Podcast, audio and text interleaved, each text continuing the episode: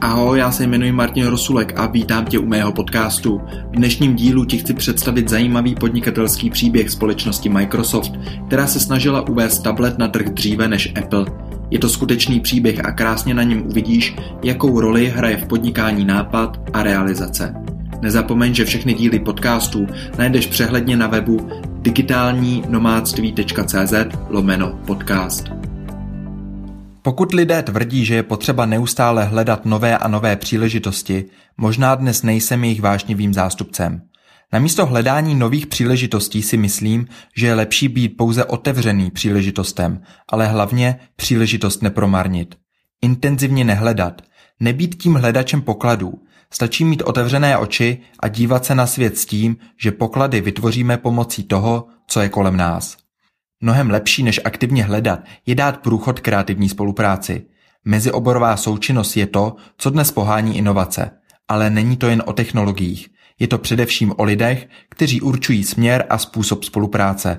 Buď staví před své projekty vlastní ego, anebo pracují s týmem tak, aby vytvářeli hodnotu do budoucna. Bill Gates předpověděl úspěch tabletů již v roce 2001.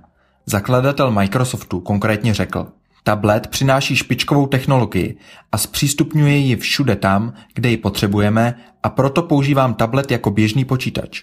Je to osobní počítač, který prakticky nezná omezení a předvídám mu, že za pět let to bude v Americe nejoblíbenější počítač.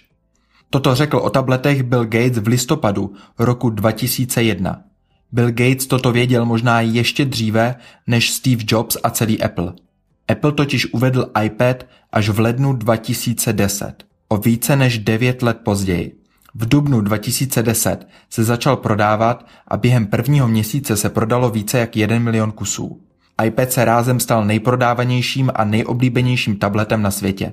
Takzvané třetí zařízení, kteří mnozí kritizovali pro svůj kompromis vůči počítačům a telefonům, našlo ve skutečnosti svoji zákaznickou skupinu a finančně překonalo původní plánovaná čísla. Proč každý spojuje tablet se Stevem Jobsem a Applem a nikoli s Billem Gatesem a Microsoftem? O tom, že to byl Bill Gates, kdo přišel s inovativní myšlenkou tabletu, nikdo nemluví. Proč? Protože se Microsoftu jednoduše nepodařilo vyvinout ten inovativní tablet, který by každého nadchl. Co se tedy stalo? V Microsoftu byla stanovena skupina, která vyvíjela inovativní tablet již v roce 2001.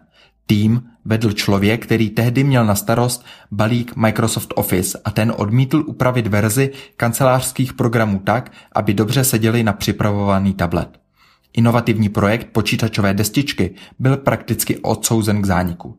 Microsoftu v té době existovala už nezdravá rivalita, která vyústila pocitem vzájemné ohroženosti jednotlivých vývojářských týmů. Namísto, aby spolupracovali a posouvali hranice oboru za své limity, tak svými inovativními prvky podráželi nohy dalšímu týmu. Pokud grafický tým Microsoftu nebude chtít přizpůsobit textový editor tak, aby se správně zobrazoval na menších zařízení, tak tím ohrožuje prodej plánovaného tabletu. A dokonce samotné prodeje kancelářského balíku Microsoft Office.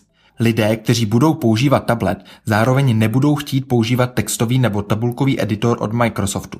Je to jednoduchá rovnice, kterou si ale uvnitř týmu nikdo moc nepřipouštěl. Dalším příkladem je inovativní metoda Clear Type, která slouží pro zlepšení čitelnosti textu na počítačové obrazovce. Microsoftu trvalo celých 10 let, než se dostala z laboratoří až ke koncovému zákazníkovi. A takto Microsoft fungoval. Každý z vývojářských týmů ve společnosti přistupoval k technologiím různým přístupem. Nikoho nezajímalo, co řeší jiný tým. A na to Microsoft doplatil – a doplatil také na přístup, který se uvnitř firmy toleroval a zněl. Takhle to nepůjde. Ne, takhle by to nešlo.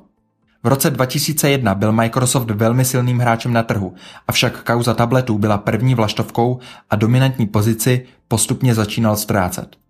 Microsoft sice objevil technologický poklad dříve než ostatní, ale nebyl schopen se uvnitř přizpůsobit a potřebné změny dovést k finálnímu produktu.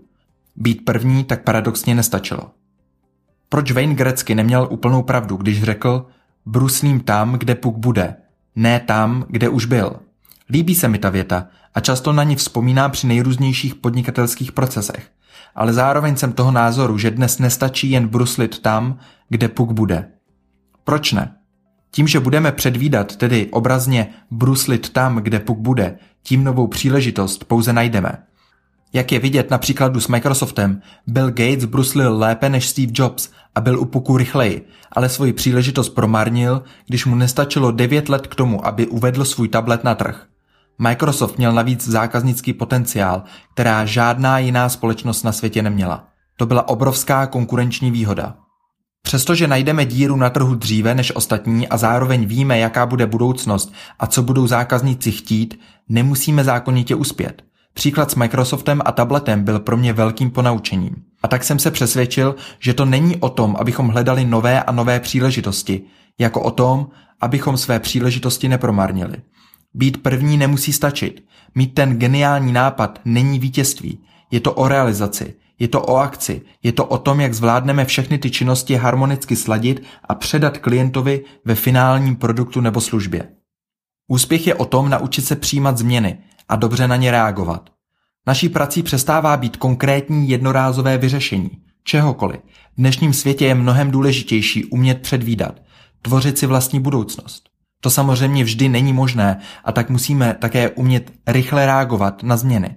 Stavět produkty a služby tak, aby byly přizpůsobivé. Abychom dlouhodobě dosahovali úspěchu, už nestačí naše hluboká individuální znalost.